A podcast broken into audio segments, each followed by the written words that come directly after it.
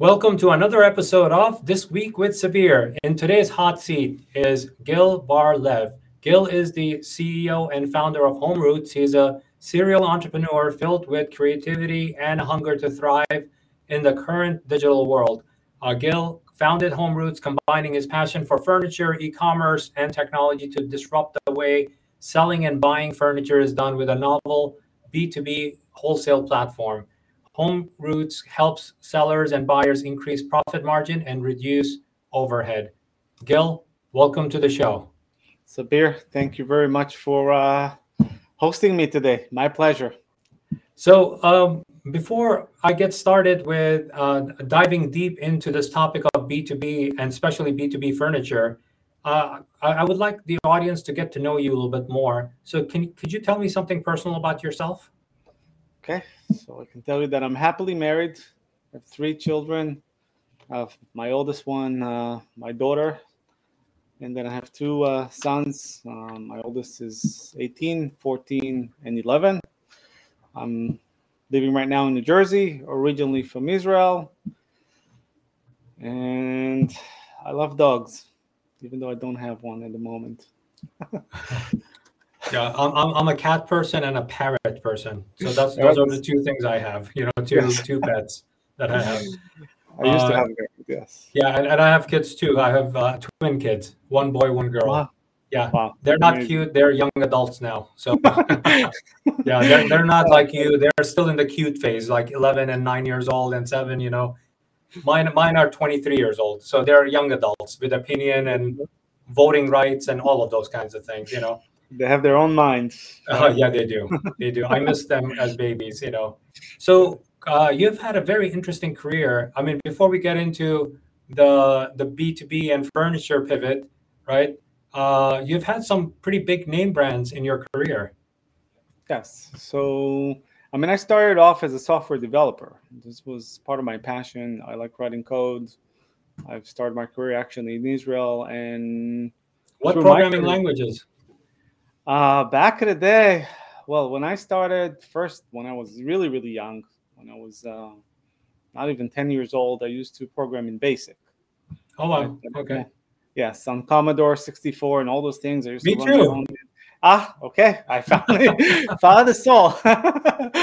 yes, so that was my passion. I like just like to run, uh, write different games and just let the software run and see what it does. And um, but then I came back to that in my early um, early 20s, uh, and at that time I started off with VB6, and then on to .NET, a little bit C, then a little bit C++, Java, and I pretty much started my career off in uh, the Israeli tech. Uh, at that time, uh, part of the project, part of the things that I was involved in was um, after you know got my tenureship within the company was really more from um, really more to go to Europe and, and present uh, our technology to different companies and hook up different uh, partnerships and kind of work with their technical teams. So all the way up from you know the develop all the way from the developers all the way up to um, to the CTO and that was my passion. And really the main thing for me at that time of my career was really intranet uh, development right? It was not much of internet, but more, more of intranet. Uh, but then, fast forwarding a little bit, a couple years, early 2000s, I migrated over to the US, and my first project was with, uh, with Toys R Us. Okay. Uh, just to kind of define a little bit uh, for the audience, intranet, because some people are not used to some of that terminology. Uh, intranet is a is a private site uh, meant to be for internal to the organization, not like a public site where you can just type it into the website and you can go there and everybody has access to it.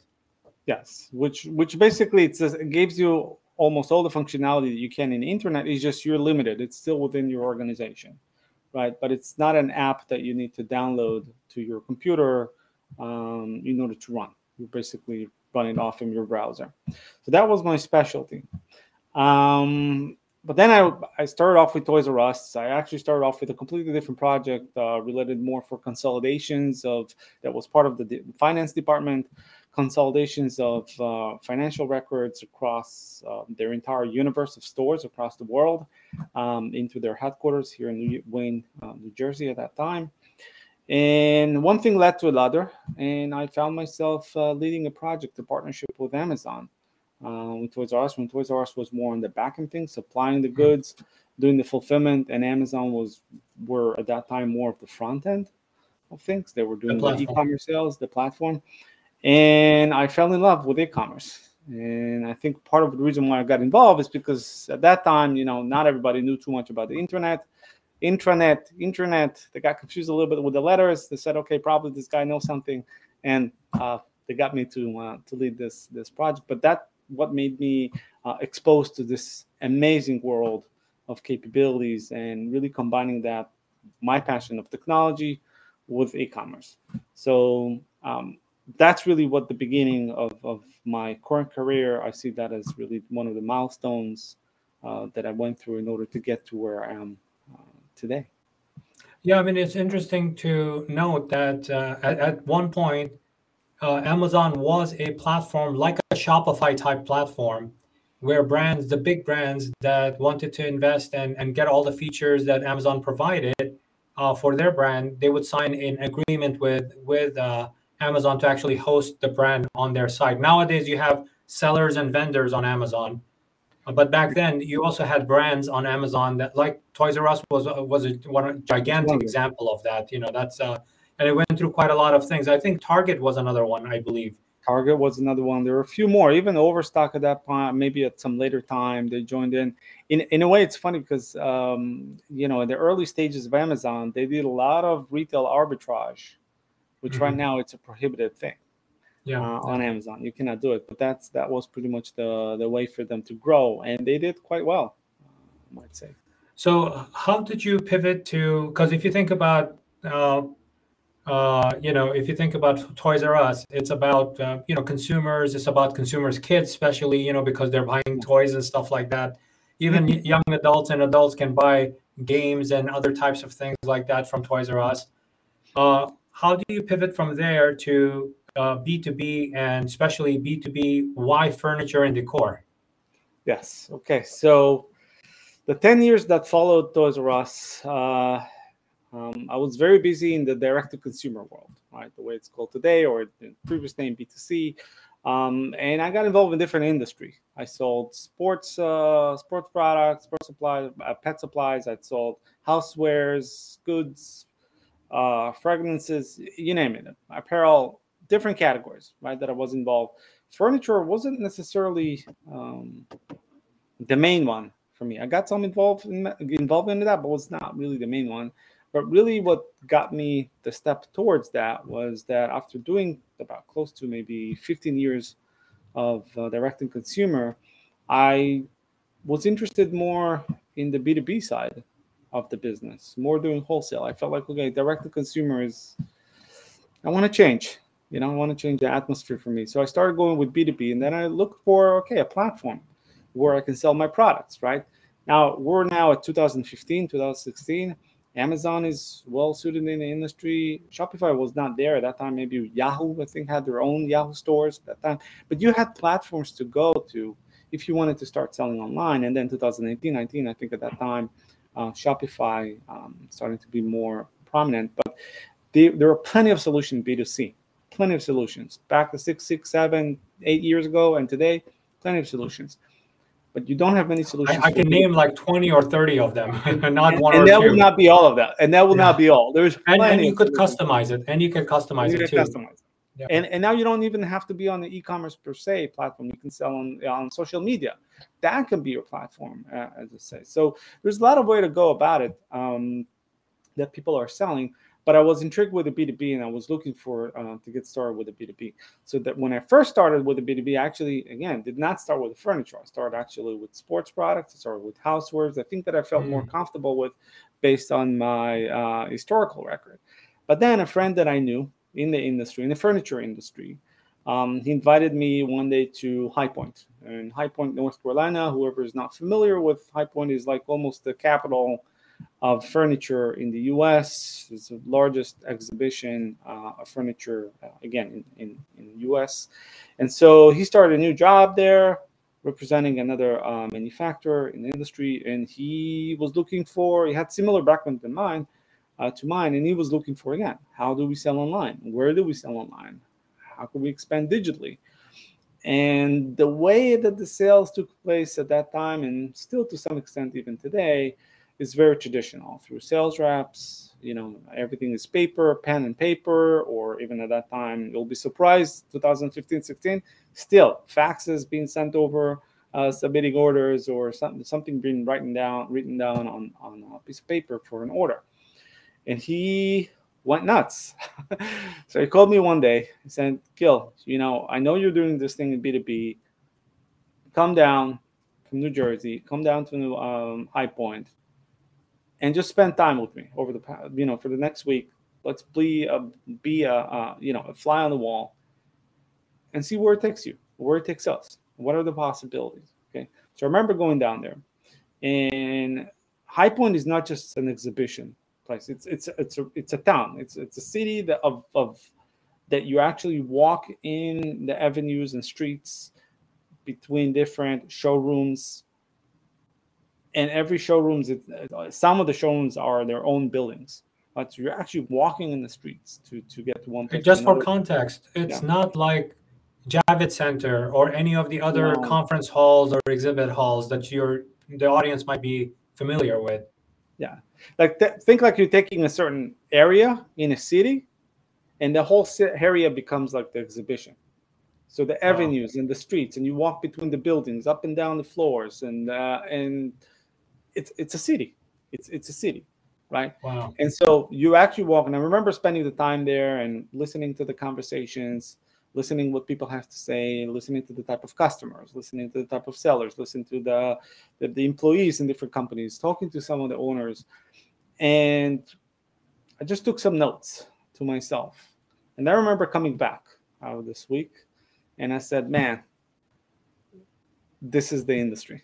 Forget about the other industries. This is the industry for so many reasons. Um, but this this industry felt so antiquated but yet there's so much doing that. And nobody there's there's plenty of solutions that i can easily i can see easily implemented in others. I don't see them easily implemented in the furniture. And i see that as a very challenging uh, industry to tackle. And that's what got me excited. So the combination of me wanting to get into b2b as well as a friend of mine kind of pulling me over and letting me say, hey look at this industry see what it got what it has to offer.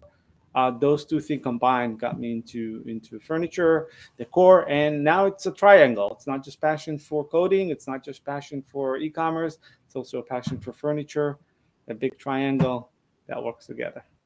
So uh, you go on this trip your friend asks you to tag along with him and then you take notes i'm just curious like what were some of those notes that you what were some of the like you know aha moments you had while writing those kind of notes that that led you to the conclusion that you know what? This is the industry i want to tackle. What were some of those notes that, or, or observations you had? Yeah so i'll give you i'll give you an example for things that kind of shocked me at that time right? Again we're I'm, I'm coming from at that time i'm coming from the b2c world right? For for at that point 2015 16 the the DTC world is digital. You can order whatever you want from your bed from your any more place in the world. You can you can order it and you can get it okay? Not a big deal. But in the b2b world that's not the case. Or definitely that was not the case at that time. And i remember just sitting down in the conversation just sitting down in the hall room uh, or in the showroom and listening to the conversation of one of the buyers sitting down with the, one of the sales reps and said i want this i want this i want that and the sales rep just hands him over a piece of paper, like an order sheet. Tells him, okay, mark for me the the the SKUs that you want and mark the quantities, and then I'll get you a quote of how much it's going to cost you uh, to get it delivered to where you want to get. Now the buyer is asking, okay, by when can you get me the quote?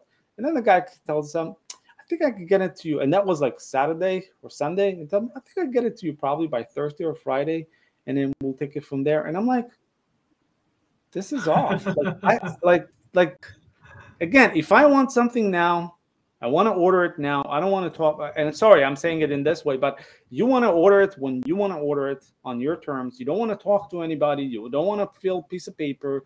You don't want later on somebody gets back to you after five, six days telling you, okay, this is how much it's going to cost. Then to realize, oh, crazy. This is too much of a freight, and I can't. I can't. It's too much. It's above my budget. And then you just wasted a time. You just wasted a week for nothing. And that's just something that just shocked me. But but that was that is the norm. That was definitely the norms. Now it's getting a little bit better, but that was the norm at that time. So those are the moments that the, the notes that I took to myself, okay, how can I make it better? How can I bring my knowledge of B2C into B2B? And what can be done? So this is was was that thing. The second thing is that I realized, okay, why does it take them a week? Right? Why, why does it take that long to get stuff done? And I realized that a lot of the cases there are trucks that are getting involved. Right. And booking a truck, it's not always an easy thing. And if you don't have the right system or the right um, integration in place, you're to work off phone calls, emails, trying to get a hold of your um, account representative with the logistics company. They're going to get back to you whenever they're available. So all this time being spent and stretched. Meantime, a customer wanting to order from you cannot. And so that was the second thing that was for me like crazy. The third thing that was for me that was crazy was if I'm a manufacturer and I want to sell and I want to get to the largest amount of audience at the fastest time possible, right? I want to get there quickly as possible. Where can I go? So what are my, mm-hmm. what were my solutions at that time? Wait till the next show.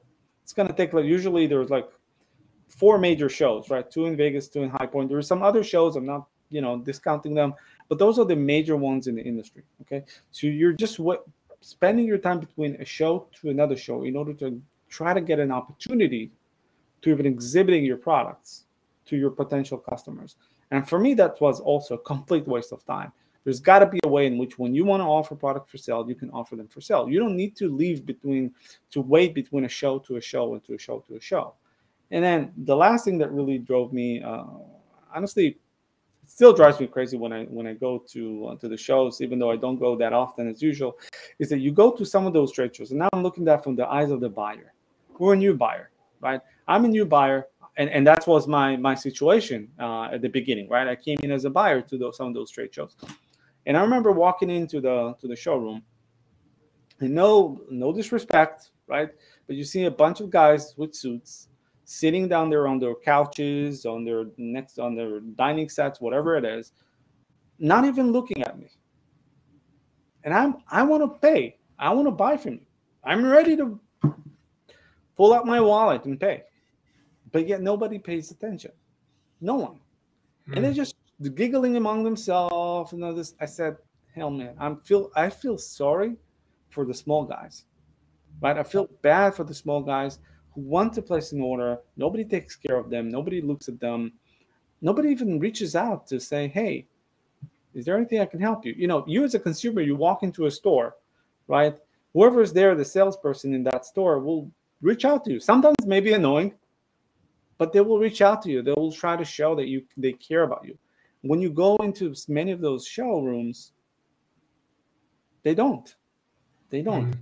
And when they start paying attention, is that obviously if you walk in a larger group, then maybe some of their looks will be turned over and going to say, ah, okay, maybe, you know, now it's a three, four guys coming in or three, four gals, uh, gals coming in. Maybe, maybe it's a big party. Maybe it's there's there's something there, right? But then they look at your name tag and say, ah, not familiar with you. Okay, and then they start being difficult, right? Mm-hmm. And um, I felt bad, and just looking at this, the way Gil, it sounds like Gil. It sounds like an anti-commerce team at, at the exhibits. it's anti. It's like it's like oh, I'm, I'm, you know you know you think about it. Sabir, imagine someone pays you uh-huh. to sell. This is your whole job to sell. You are a salesperson or a marketing person. They pay you to be there to sell their products, and instead, what you're what are you doing instead? You're sitting down, you're giggling with friends. I'm not saying you shouldn't be doing it, but you should be also selling. That's the essence. That's the reason why you're being paid to be there. You need to sell. And when and when a potential customer comes in, whether they're large or small, you don't know at that point in time. You don't know what you don't know. So you got to give them a chance. Right. And I'm telling this is one of the things that I was very um, those were among my motivator motivator factors to get into this industry by seeing how potentially small customers or small maybe even medium-sized customers and or new customers um, how they're being treated, right? And I felt it's wrong. I felt there's got to be we got to change it. So I, I want to give a platform where it doesn't matter your size. It doesn't it doesn't matter. Or you just want to get in, you want to do business, whether you're on the selling side or on the buying side, you're being treated equally. And you you know that somebody's going to pay attention to you. And for me, that was very important. But those are going back to your question. What were the notes? Those were among the notes. How can I create a better um, relationship, a better experience, buying experience, selling experience? You know, some of the salespeople were actually when I started talking to them you know, after we got a little bit more matured with the business, and I remember coming back to them and asked them, "Hey, you know, I remember I was here a year ago or two years ago at show. You didn't even pay attention to me, right?" And they've been telling me, "No." Sometimes we do want to pay attention to you. We do want to reach out. We do want to reach out. But some of the instructions, the guidelines that we're getting from the higher ups, is that you only need to pay attention to very specific customers. All the mm-hmm. rest, don't waste your time right? And I'm thinking about it, and I was starting to think about it more and more. What does it really mean to the business? What does it mean from an ownership standpoint for potential growth, relationships, salespeople? How do they feel about this? And that's sorry, that's not my way. Um, I like to do things uh, differently. So, so let's so let's uh, talk let's talk about uh, and and uh, kind of educate the audience about the furniture business. Is I've been involved in a few of them on from a consumer standpoint too. Um, there are some challenges, right? Number one, furniture is pretty big, so it's not like a it's not a bottle of vitamin that you could put in yes. and give it to UPS to ship, right? No, uh, most when, of the time yeah and, and also i'm going to just throw some of the challenges and i want to understand like how you're solving for some of these challenges right knowing about the industry uh, one furniture is pretty large and and there are different types of furniture too you know? And there's also uh, the price points of furniture. There could be very cheap furniture to all the way to very high end furniture right? There's only a few pieces and collector items too right? There are some furniture like that too. And then um, you have um, in, in a typical industry, you have different types of actors, right? You have the brands that make the product, right? Pepsi, Pepsi makes you know beverages, and then they have distributors that take large quantities of Pepsi, and then they house it in their own warehouses, and then from there, then you take take uh, then the retailers uh, go to those distributors the local distributors that's closest to them because of freight costs and stuff like that. You, they buy it from you and uh, they buy it from that uh, distributor and then consumers go to those retailers where which houses them amazon it could be online too with amazon.com and walmart.com and you could or, or, shopify.com you know if you have your shopify site so that you you go there as a consumer and you can buy it right? Typically, that's how, if you think about the whole chain of events, everything from the brand manufacturer, uh, manufacturer, then brand, then distributor, then retailer, and then that you have the consumer in this uh, picture. Uh, in case of furniture, it's not like that because it is gigantic uh, pieces and heavy pieces, and you're not working with maybe you may be working with UPS or FedEx, but most likely you're not. You're working with private trucking companies and and uh, LTLs, depending on the size of, uh, you know, and, and also maybe for some things, you're also working with not just a trucking company, but the trucking company that also do installation services for some of those uh, furniture yes. too. So th- there is a lot of complications like that in that process. Uh, how do you handle all of that community? I mean, all of all of that, all those relationships and all those actors.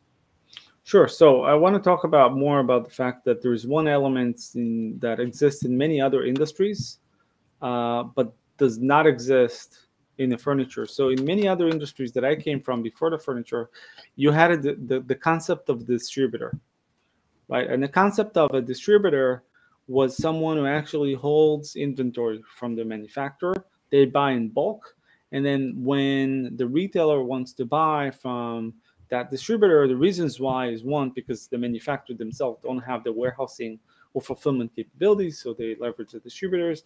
And or another reason might be because they're just not interested in buying large volumes similar to the distributors. So it definitely distributors definitely it's a model that fits uh, small to medium size uh, customers, right?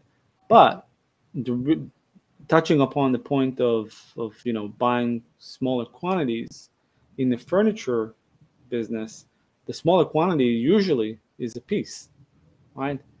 If you are, you know, when you want to buy, even if you're a retail store, if you're online, especially e-commerce, especially, right? Most of the orders are a sofa, a dining table, a chair, um, a rug, a lamp. Usually, usually, I'm not saying always, because there are um, obviously there are multiple orders, but majority of the orders are single units, right? Onesies and twosies.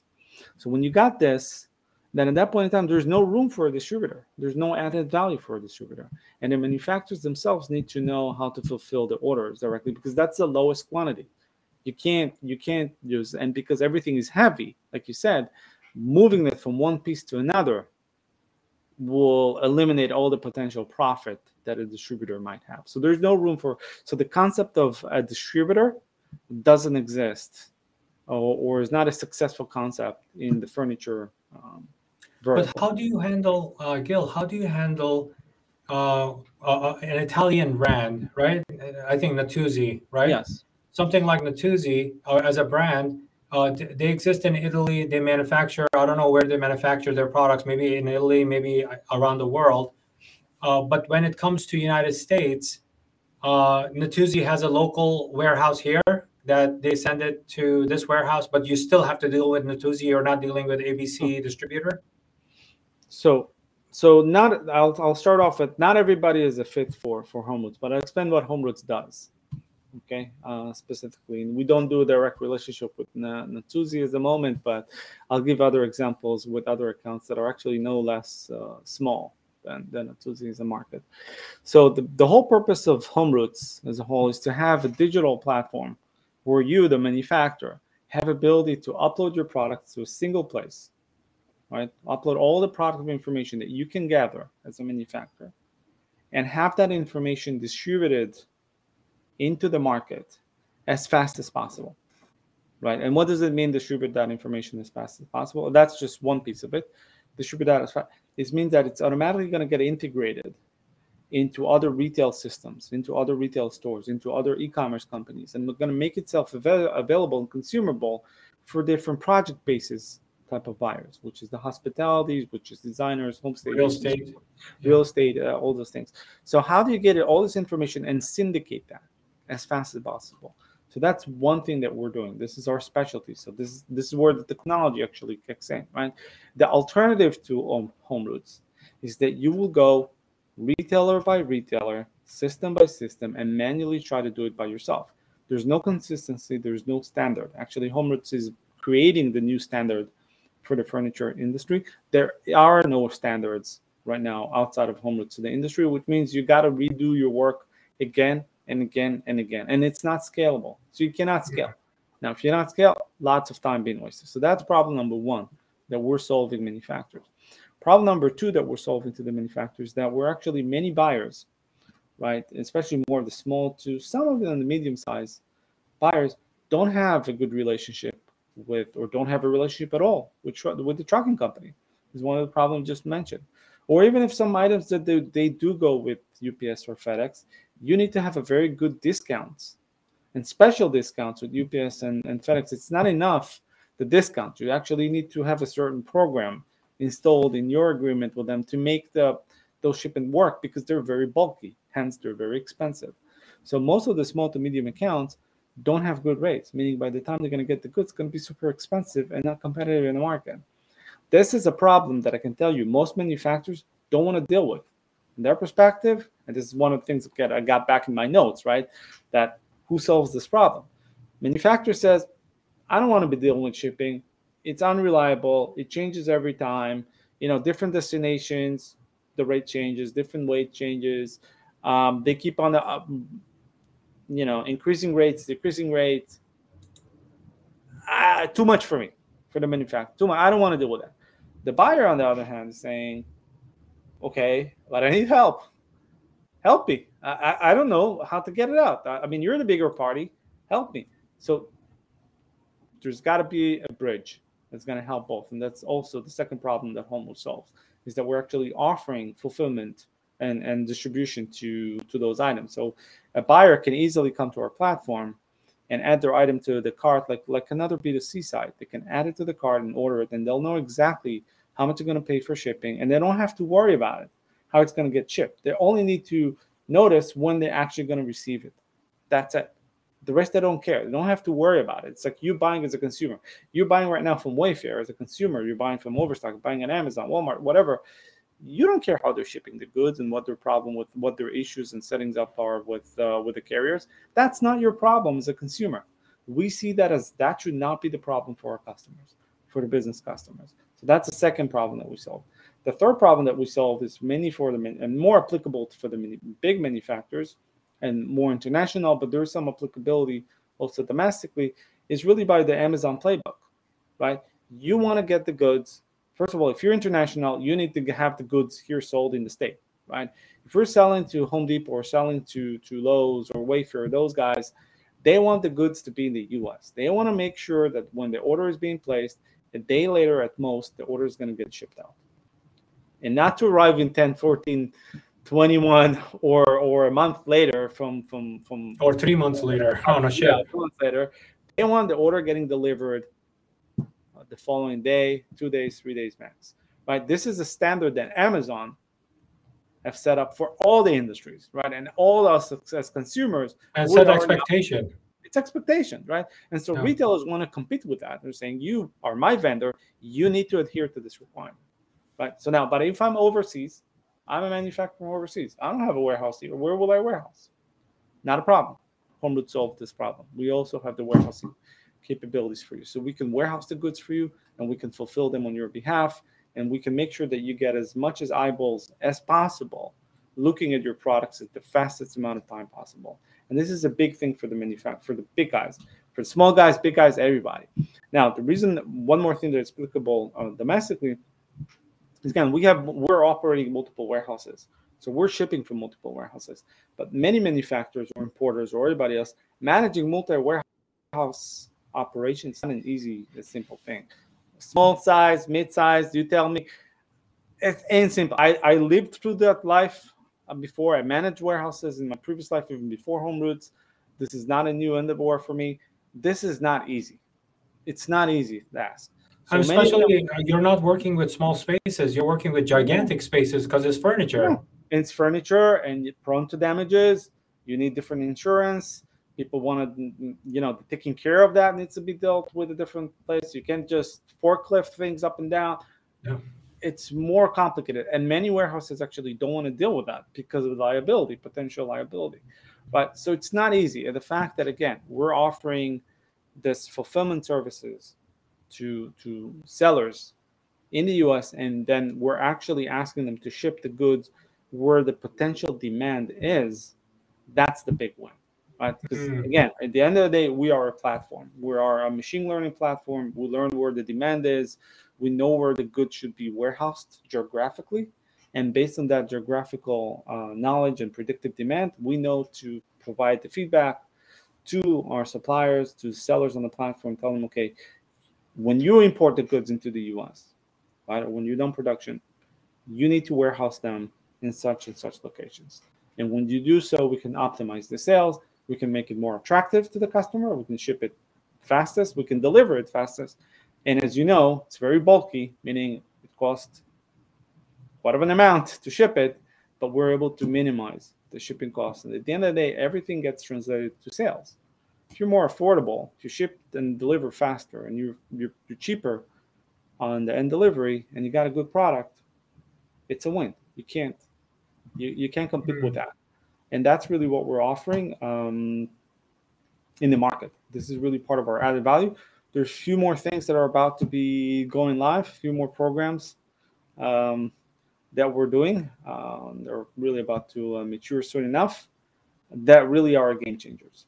Uh, and no one, no one in the industry is doing it. I'll tell you one of the things that we're very proud of is making the B2B shopping experience similar to B2C. And that's oh, that's what, a big one. That's a gigantic one. A lot of, I've been to a lot of uh, B2B sites, you know, whether I was buying it for my business or, or recommending it for one of my clients' businesses, uh, you know, for them to actually buy something, uh, you know, ingredients, supplies, or whatever. Yeah. The experience, for some reason, is 1993 B2C on B2B yeah, that, I tell you what, you know what, you, you, I'll give you another example. And again, I will not use names because I'm not here to bash directly the, the company, but I'll just just show you where where things are even today even today in the industry as we speak. Okay, there are companies in our vertical, vertical furniture, that are specializing in actually helping retail stores come online. Right? You think it's a great idea, right? Amazing. Like you think about a retail store able to sell their products and their suppliers' products on their own website.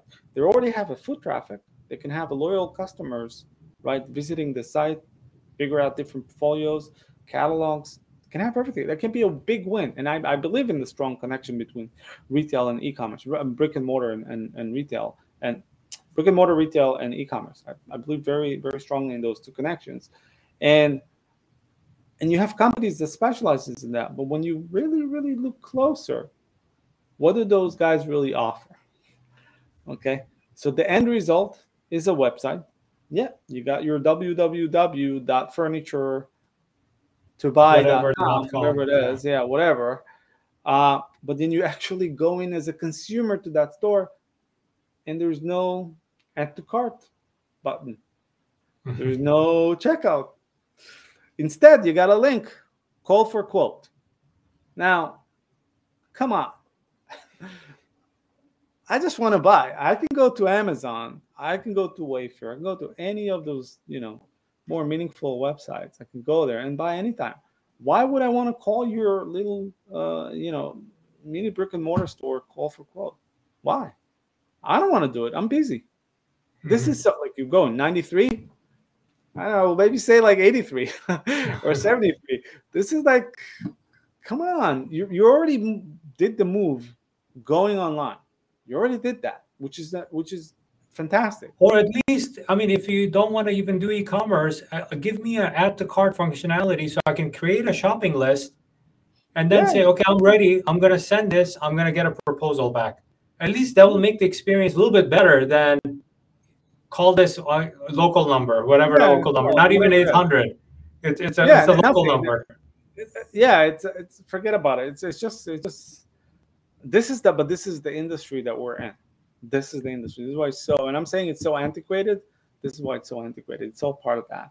And even you, you look at the companies themselves and you look at, okay, how do they actually get their catalog pushed to those retail websites? Right. And if you look at their back end, it's so backdated, so manual. So there's no tech behind it. And those are supposed to be the tech companies of the industry. Right. There's no tech involved. And so I I'm envisioning a different future to the industry. I'm envisioning a future where if you doesn't matter where you are in the globe, you want to sell your goods to whatever market that you want to sell the goods, you're coming on to the Home Roots platform. You you do your data project once. And there is a data project. I'm not saying there is, but you do it once. You don't need to repeat it for every customer. Do it once, and then you get as many eyeballs possible looking at your products faster than anybody else on the bank side, you get a consistent, fresh, new products that are catered towards your type of audience, to your customer, personalized to your needs, warehoused next to you so you can get it easily delivered. You can even send over your customers to look at and have your own private showrooms. I envision a different world, a more digital, a, com- a combination of digital with physical, but the physical is like all together combined. And just make it easy. Just just make it easy. Don't don't make it overcomplicated. If you get to a point where somebody calls you or somebody needs to call you, then something is already not good. That, let's start off with that. There's no reason for for call right now. Um, now I'm all for relationships. Don't get me wrong. If you just want to keep on the relationship and talk, what we're doing right now, that's cool. That's mm-hmm. cool. That's good. But if, if somebody needs to order something, and for that they need to call you, or if they want to return something, and for that they need to call you, or if they want to know if they can do business with you and they need to call you, then something is wrong.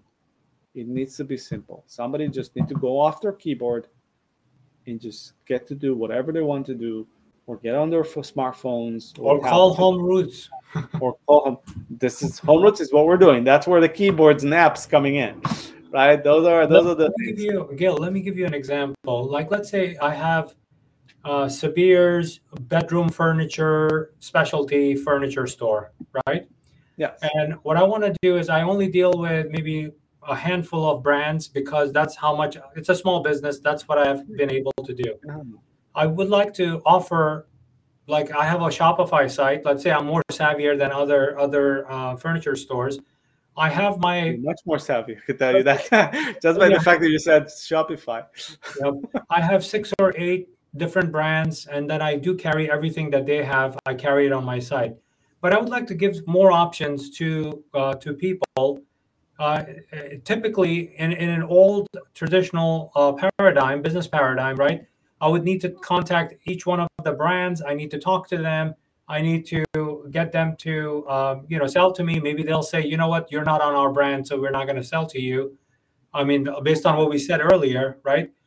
Uh, but if I want to increase my catalog by offering, like I have eight brands right now, I would lo- like to offer 25 brands because there are some brands that are really good I would like to really have them in my portfolio, but yeah, because most of this business is drop shipping anyways. Because you know we don't have.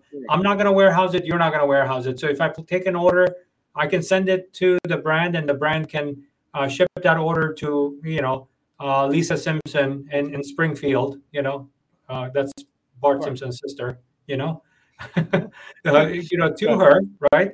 Um, I should be able to do that, right? Is that is that something that Home Roots can help with, where I'm integrating my Shopify and using you as a fulfillment, so that you're taking that order and you're sending it to that brand, and then working on some kind of arbitrage with wholesale pricing, or do I still need to have that relationship with the brand? So Home Roots is the brand. Let's let's start off with that. We are our own brand, uh, but we do work with manufacturers all over the world who are leveraging our brand uh, and brand equity to get their food through the door uh, through our potential customers right so at the end of the day the difference between there's a you, you touch upon the very um, very interesting thing that we're doing uh, and and the challenge the potential e-commerce company has so the challenges that they have is that they let's say they have a shopify site right or any site magento shopify woocommerce it doesn't matter the technology you want to be in right you need to get those products of the brands onto your site. Now, there's no, again, there's no standards, right? And assuming that the brand has actually told you that they're willing to drop ship for you, which most of them are not. And by mm-hmm. saying drop shipping, meaning actually drop ship to your customer, not to your office or warehouse. So some of them tend to confuse the terminology about what does really drop ship means. But let's assume that they willing to they're willing to do it the data may be lacking. There's no standardizations. The quality of the data, I can tell you that from experience of dealing with so many different factories, that the data that you're going to get is not the data that your customer is expecting to read and to have before making a buying decision. That means that you're going to need to spend an enormous amount of your own time to do your own SEO, to own your own tweaking, to do your own imagery if you really want to get something done out of it right? Again, the manufacturers don't see that as their problem. They see that as your problem, your customers. They are offering their products, right? There's a complete disconnect in, in the industry, understanding that if you help your customer, it's going to actually help you. In this industry, there's a disconnect. Hey, Gil, is the is the logic because the brands think that for example, if I'm an interior designer, right, and yeah. that's the type of customers I have on my end, I might take that sofa and put it in a context that represents my artwork, right? As an interior designer, Correct. how I place that product versus somebody else, right? John Doe, who's an interior designer, also interior designer, but they focus on doctors' offices and the way they take right. the furniture and place it in there, that would be a very different kind of a context. Versus if the brand wants to represent the same sofa, right? they would they would take that piece of furniture and give it a very lifestyleish type uh, you know yeah. let's say Natuzzi would do it on a very high end beautiful backyard like a million dollar backyard with swimming pool and you have Natuzzi sitting there like it doesn't even rain where where that Natuzzi is, you know. So is that the reason behind it, or it's just that they don't want to spend even? They just make beautiful furniture. They don't even want to spend money on doing photography. No, some of them are are are doing photography, but I think that in many cases, again, it, it depends on the the company's culture. It depends on their capabilities and where they're from. There's a lot of different factors. We see some companies that are doing an amazing photography, but we're seeing, but we're on the other hand, we're seeing companies that are doing an awful photography. Uh, I'll give you an example, right? Uh, when I first started Home Roots, I remember asking for white background photos, right? Something that you're speaking a foreign language yeah so you know what i got once i'm not joking but i did get it many times actually from different different manufacturers they put the furniture against the wall. So the wall was white. So they put the furniture against the wall. That's a white background. that's a li- literally, you're right. Literally that's a white background. They were right. The only issue is that you see the outlet the electricity outlet. You may be seeing some shadows. You're seeing you know shadow of people holding things. And and then I have to say, no, that's not the white background that I'm um, I'm referring to. Uh, I mean, and I had to send them examples, and that was completely foreign language. Now, I'm not saying that everybody's like that, but those this is a true story, and actually repeated itself multiple times when when I started, and now now now it's different. Now I think companies getting better, but then there is there is a problem with there's one issue with photography, um, and that you tend to usually do it once, right? You don't tend to repeat it again. So once you photoed um, a certain sofa, a certain bed, you know, a room settings, a bedroom settings, whatever it is, you tend to do it once. You don't to, to do it multiple times because it's very expensive. Mm-hmm. And but yet one of the challenges with that that it actually discloses the company. So what happens as a result if let's imagine that you are and retailers actually don't like it retailers let's say you want to offer something for i don't know joeschmo.com right? And you are and and the world without home roots okay?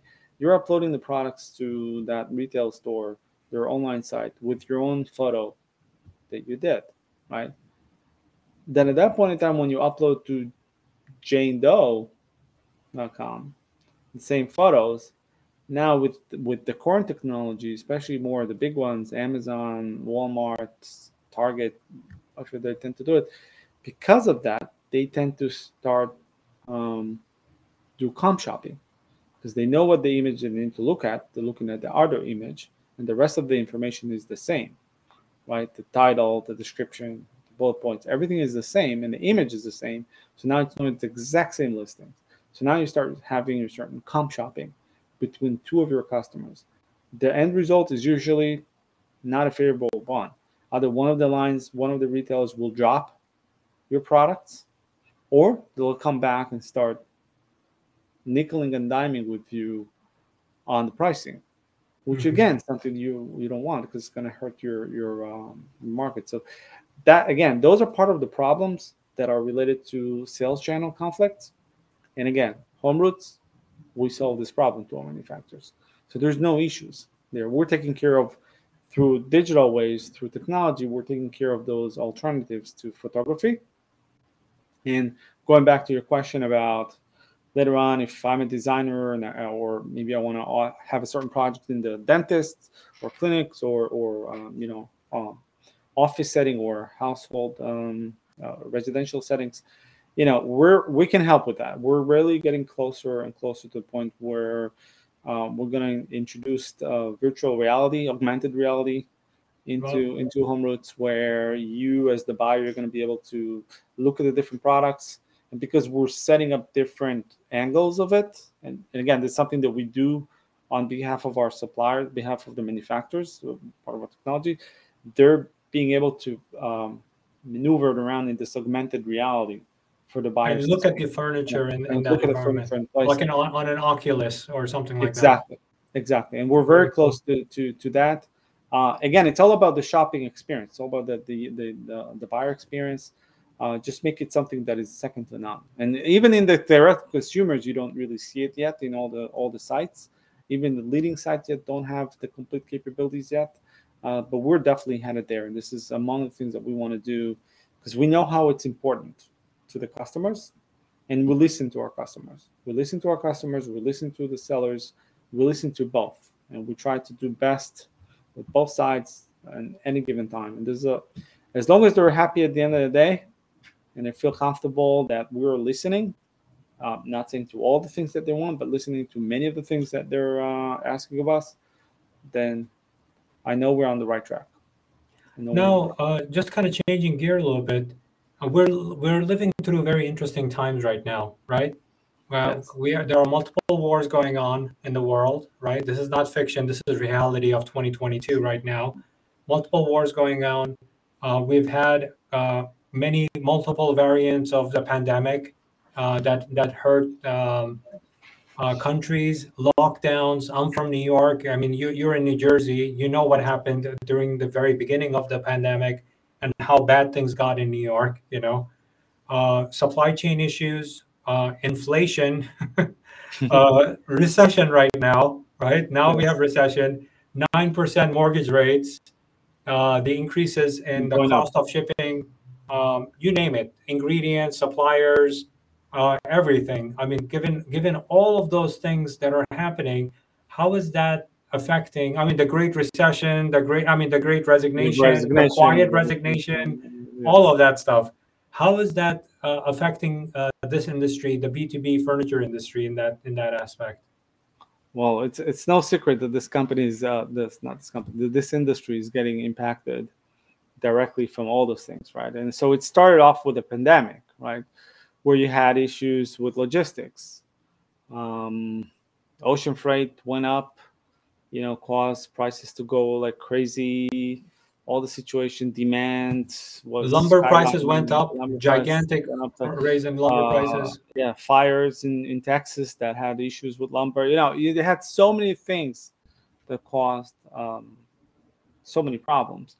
But now I think what's happening right now is that the the you know, and I had a good discussion with with one of my friends about it uh, uh, the other day. Is that you know you look at different segments, right, and you look at the different. So I think what's happening right now is that I'm not yet seeing that necessarily as a recession. Yeah, it has a lot of elements of it, but I think that in a way, it's a going back to a normal uh, scenario where it was pre-pandemic yet still going up. All the indexes are still going up. Like if you look, for example, at e-commerce, so everybody's saying, okay, e-commerce is now down. First time in 20 years that e-commerce is actually collapsing and not expanding. And I say, no, that's not really what's happening. But what's really happening is that e-commerce is getting back to its normal rate, normal growth. If you look at things on average, it's still growing. If you look at this uh, year sales in e-commerce compared to how they were in 2019, pre-pandemic, this is still up, right? It's just you can't compare it to 21, 2021 because that was an anomaly, right? So you, you got to look at things in a wider context. And when you start looking at that, you realize that, okay, it's not like we're the skies are falling. It's not like the market are collapsing. It's just that things are going back to normal with their normal growth.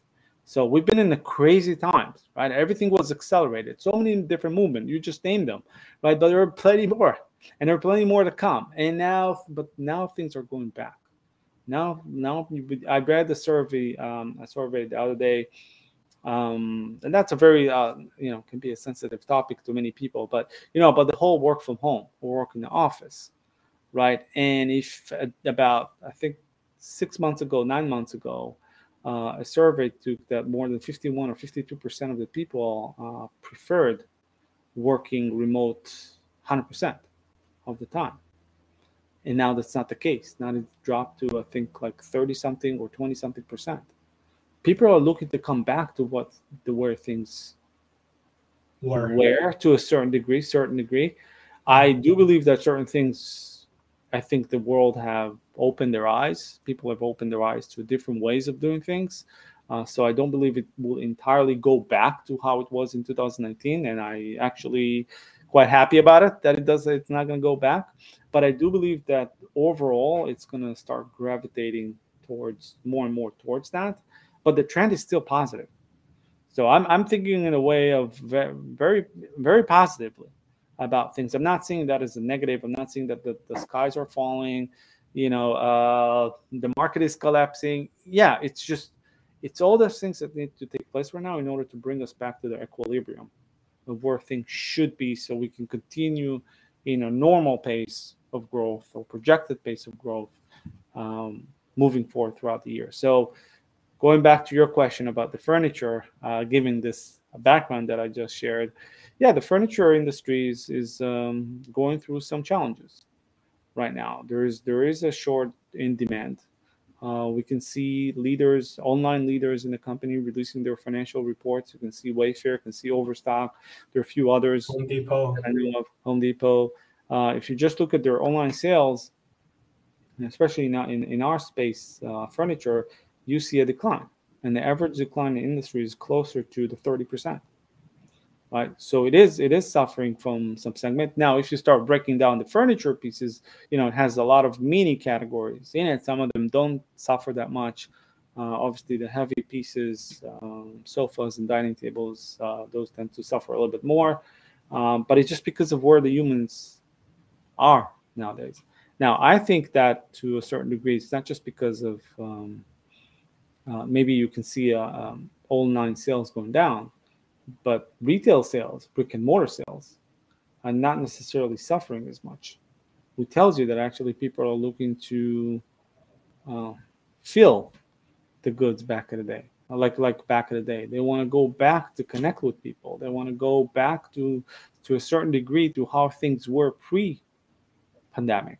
And this is a trend that's happening. It's impacting everybody. Everybody kind of woken up from the great resignation when they realize, oh shoot, my money in the bank is running out. I need to, mm-hmm. uh, you know, I, I need to start going back to work, right? The same thing goes with, um, with okay, I used to go to stores. I used to mingle with friends. I used to see people at trade shows. I used to see people in events.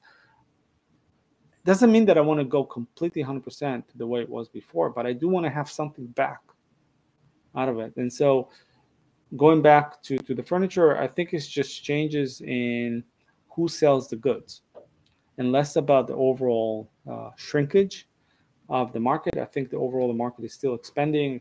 Furniture as a whole is has uh, out of its subcategories, three out of the subcategories of furniture are among the top ten um, growing uh, categories um, as far as go to retail uh, and wholesale sales. Um, so I believe that this is a strong category. It has a lot of potential in it. Uh, I think the future is bright but we're gonna have some bumps in the road, and some through those bumps, some I mean, will all, uh, Gil, when with uh, all the lessons that you have learned, right? What is your number one uh, expert insight? Your hundred thousand dollar expert insight? If you're in the B two B vertical, or you're in the or industry, or, and or you're in the B two B furniture industry or furniture manufacturer based on all the lessons you have learned, and, and you actually created a company around it. Uh, what is your number one expert insight into into that journey? Okay, I'll, I'll say I'll say one thing that it's more for entrepreneurs. Uh, it's not just the furniture world. Uh, it's not just B two B, but um, obviously the B two B is different than the B two C world. But uh, my my um, my piece of advice is not to not to break right? Uh, when you first want to launch a new a new thing, think of your own, uh, and it can be a new company, can be a new product that you want to launch within your existing company. It can be some some any initiative, actually, any any space. You will always have the early adopters and the late adopters, and unfortunately, the early adopters are a very small, tiny group compared to the late adopters. So you have to realize, you have to, to realize for yourself that in order to find those uh, small amount of low, um, you know, early adopters, you're gonna get a lot of no's. No, not interested. Eh, waste of time. Eh, never gonna happen. You're always gonna have those negative comments. But if you see beyond that, and if you truly believe in what you're doing, and you're open-minded to get feedback from others, that don't don't break. Continue, continue in your path, do what you believe, and eventually you will be successful. Just continue going with your greed, with what you believe. Keep an open mind. Don't be just my way or the highway. it's not gonna be it's not gonna happen. Open mind. But overall, the skeleton of what you're interested in doing and launching, if you believe in yourself, you, you just need to find those early adopters. It's fine. It's even fine to just find one early adopter and then you're set to you're, you're all set. And so this is piece of advice, patience and perseverance. Well said, Gil. Well said. Uh, well, thank you for being on the show, uh, Gil. I, I really enjoyed this conversation and learned so much more. I mean, I have I have helped launch quite a few B2C furniture businesses, and, and knowing and, and getting a glimpse into the B2B side of it was very interesting to me. Thank you for being on the show. No, thank you. And uh, thank you, audience, for tuning in. And if you're catching it on a recording, uh, I appreciate you equally. and uh, we have amazing guests just like Gil. Uh, and definitely visit him on the web. Homeroots.co is his website. Uh, definitely um, thank you for tuning in. We have amazing guests coming up to the end of the year. so keep on tuning in to this channel this week with Sabir with with amazing guests like like Gil. And thank you. Thank you.